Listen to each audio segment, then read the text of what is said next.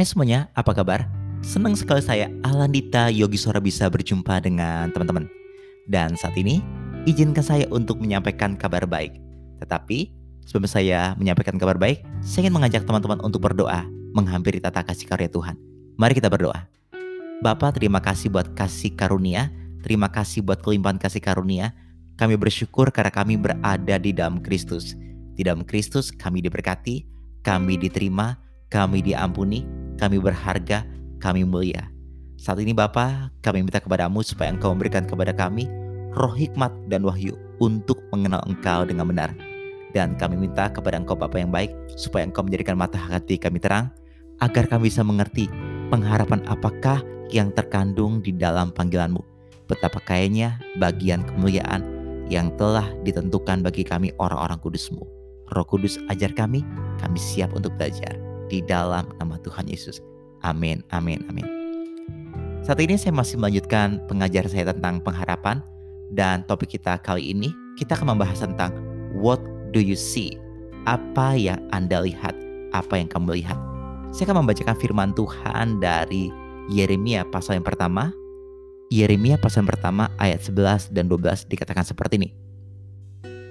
Sesudah itu firman Tuhan datang kepadaku bunyinya. Apakah yang kau lihat, hai Yeremia? Jawabku, aku melihat sebatang dahan pohon badam.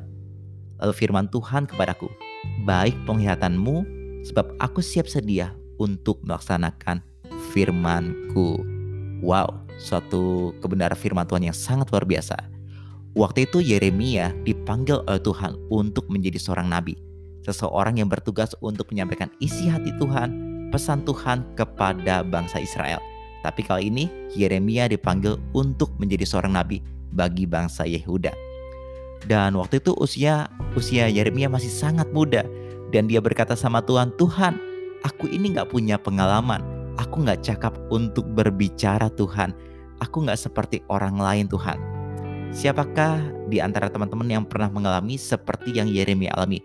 Ketika kita dipercayakan sebuah posisi yang baru, sebuah tanggung jawab yang baru kita berkata sama Tuhan, Tuhan, I'm not good enough Tuhan. Aku nggak punya bakat di situ, aku nggak punya talenta di situ, aku nggak punya kemampuan di situ. Jangan pakai aku Tuhan, pakai orang lain. Seringkali kita membatasi Tuhan bekerja di dalam diri kita sendiri. Seringkali kita berkata no kepada kesempatan yang Tuhan berikan kepada kita. Tapi saat ini, izinkan saya untuk membantu teman-teman untuk bisa melihat apa yang Tuhan lihat tentang teman-teman. Tuhan berkata di dalam Yeremia pasal yang pertama ayat yang kelima dikatakan seperti ini. Sebelum aku membentuk engkau dalam rahim ibumu, aku telah mengenal engkau. Dan sebelum engkau keluar dari kandungan, aku telah menguduskan engkau. Aku telah menetapkan engkau menjadi nabi bagi bangsa-bangsa. Jadi, sebelum kita lahir, Tuhan sudah mengenal kita. Tuhan tahu di mana letak kekuatan kita. Tuhan tahu di mana potensi-potensi kita. Tuhan tahu apa yang menjadi karunia-karunia kita. Tuhan mengenal kita karena Dia ada Tuhan yang menciptakan kita. Sama seperti kalau kita ingin tahu apa yang menjadi uh, kekuatan dan kekurangan dari produk Apple, maka maka kita harus bertanya kepada penciptanya. Kita bisa bertanya kepada almarhum uh, Steve Jobs, apa sih yang menjadi kekuatan dan kekurangan dari Apple ini? Mengapa? karena Steve Jobs lah yang menciptakan produk Apple. Sama juga dengan kehidupan kita. Tuhan mengenal kita. Bahkan sebelum kita lahir pun kita sudah dipisahkan, kita sudah dikuduskan dan ditetapkan untuk menjadi sesuatu. Mungkin kita nggak dipanggil untuk menjadi seorang hamba Tuhan. Mungkin di antara teman-teman ada dipanggil untuk menjadi seorang ibu rumah tangga, seorang guru, seorang profesor, seorang dokter, atau mungkin seorang pejabat hukum, seorang hakim, seorang jaksa, atau apa pun uh, yang Tuhan percayakan kepada kita, kerjakan itu dengan excellent, kerjakan itu dengan tidak bersungguh-sungguh. Mengapa? Karena kita tidak bisa melihat apa yang seperti Tuhan lihat. Tuhan bisa melihat jauh ke depan, tetapi mata jasmani kita hanya melihat terbatas. Maka dari itu kita harus taruhkan iman kita kepada apa yang firman Tuhan katakan tentang kita. Kita harus yakin bahwa sebelum kita dibentuk, Tuhan sudah menempatkan potensi demi potensi di dalam diri kita. Tuhan sudah menyediakan apa pun yang kita perlukan untuk kita bisa berhasil, berbuah, dan sukses. Dan kehidupan kita bisa menjadi berkat bagi banyak orang. Saya percaya talenta kita akan menolong banyak orang. Saya percaya panggilan hidup kita akan bisa menjawab kebutuhan orang lain. Mengapa? Karena kita diciptakan bukan bukan untuk kepentingan diri kita sendiri. Kita diciptakan untuk bisa menjawab kepentingan generasi ini. Dan ini adalah anugerah, ini adalah kasih karunia Tuhan. Di dalam Kristus kita sudah diurapi. Apalagi kalau kita mengerti bahwa uh, roh Allah sudah tinggal di dalam kita roh yang menciptakan langit bumi dan segala isinya sudah tinggal di dalam diri kita. Roh yang tanpa batas itu ada di dalam diri kita. Saya percaya saat kita bergantung kepada Roh Kudus, Roh Kudus akan memampukan kita untuk bisa mengeluarkan bakat demi bakat, karunia demi karunia, potensi demi potensi, sehingga apa pun yang ada di, di dalam diri kita itu bisa menjadi berkat bagi banyak orang. Jangan terus dipengaruhi dengan apa kata orang yang mengatakan, Oke, kamu dari desa, kamu tidak akan bisa berhasil. Mana mungkin kamu bisa sukses? Lihat aja bagaimana keadaan keuangan kamu. Lihat saja bagaimana ke eh, keadaan keluarga kamu. Stop untuk membandingkan diri kita dengan, dengan orang lain dan stop untuk menerima identitas yang diberikan oleh dunia.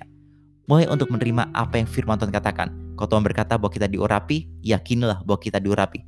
Kalau firman Tuhan mengatakan bahwa kita sudah dipilih, yakinlah bahwa kita sudah dipilih. Dan Tuhan yang akan memampukan kita untuk kita bisa menjadi berkat di mana pun kita berada.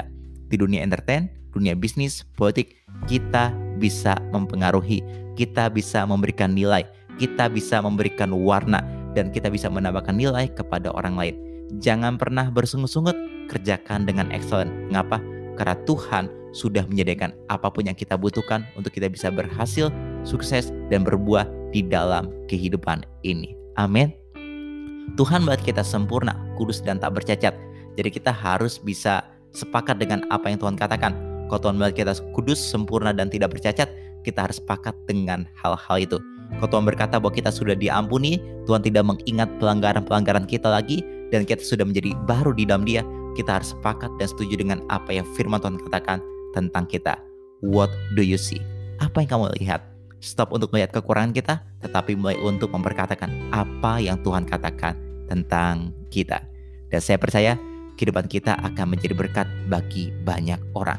Kehidupan kita bisa mempengaruhi banyak orang. Kehidupan kita bisa menambahkan nilai kepada orang lain dan nama Tuhan Yesus dipermuliakan. What do you see? Yeremia bisa melihat karena Yeremia mempergunakan potensi dan karunia yang Tuhan sudah taruhkan di dalam dirinya. Dan saya percaya kita juga bisa melihat apa yang menjadi kehendak Tuhan atas kehidupan kita. Mari kita berdoa. Bapak terima kasih buat anugerahmu. Terima kasih buat kebaikan hatimu ya Bapak. Saat ini kami mau belajar untuk berhenti, tidak mau membandingkan diri kami dengan orang lain. Kami bersyukur buat apa yang Tuhan sudah kerjakan di dalam kehidupan kami dan apa yang akan Tuhan kerjakan di dalam kehidupan kami. Bantu kami untuk bisa melihat seperti yang kau lihat tentang kami ya Bapak. Ini doa kami di dalam nama Tuhan Yesus. Amin, amin, amin, amin. Saya berdoa podcast ini bisa membantu teman-teman untuk bisa mengenal kasih Tuhan yang tanpa syarat. Sampai berjumpa dalam podcast yang berikutnya. Tuhan Yesus memberkati.